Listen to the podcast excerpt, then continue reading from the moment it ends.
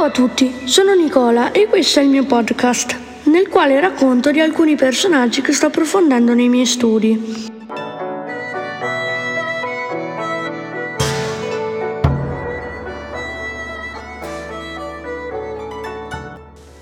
Oggi parleremo di Socrate.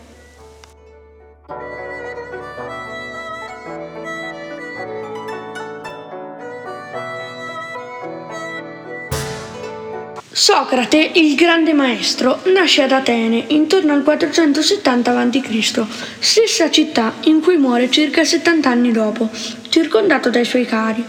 Condannato a morte tramite l'avvelenamento, con l'accusa di corrompere la mente dei, le menti dei giovani.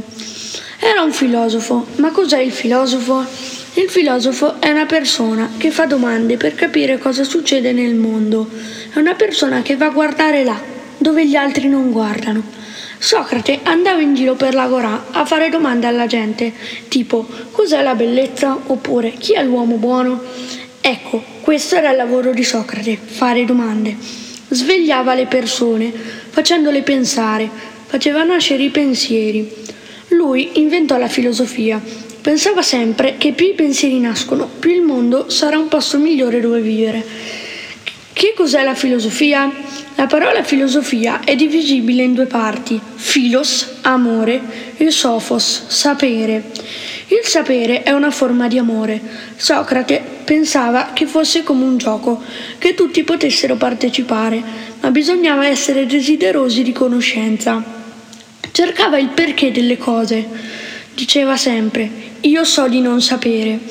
Se ci si fanno delle domande e ci si risponde, si scoprono nuove cose. Da solo uno non può già pensare di sapere tutto. Socrate comunicava con la forma dialogica. Il fulcro dell'attività di Socrate era dialogare con le persone. Che cos'è il dialogo? Due persone che parlano a turno e quindi due pensieri che si alternano fanno un dialogo. Per Socrate, metodo infallibile per far ragionare le persone. Per Socrate, il saggio è colui che sa di non sapere e che continua a cercare delle risposte, perché chi si ferma è perduto. La domanda più importante che possiamo porci è chi sono e cosa faccio per conoscere me stesso?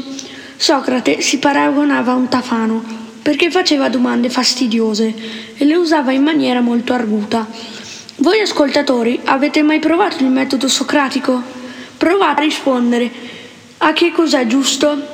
Con questo vi auguro una buona giornata e alla prossima puntata nella quale parleremo di Platone.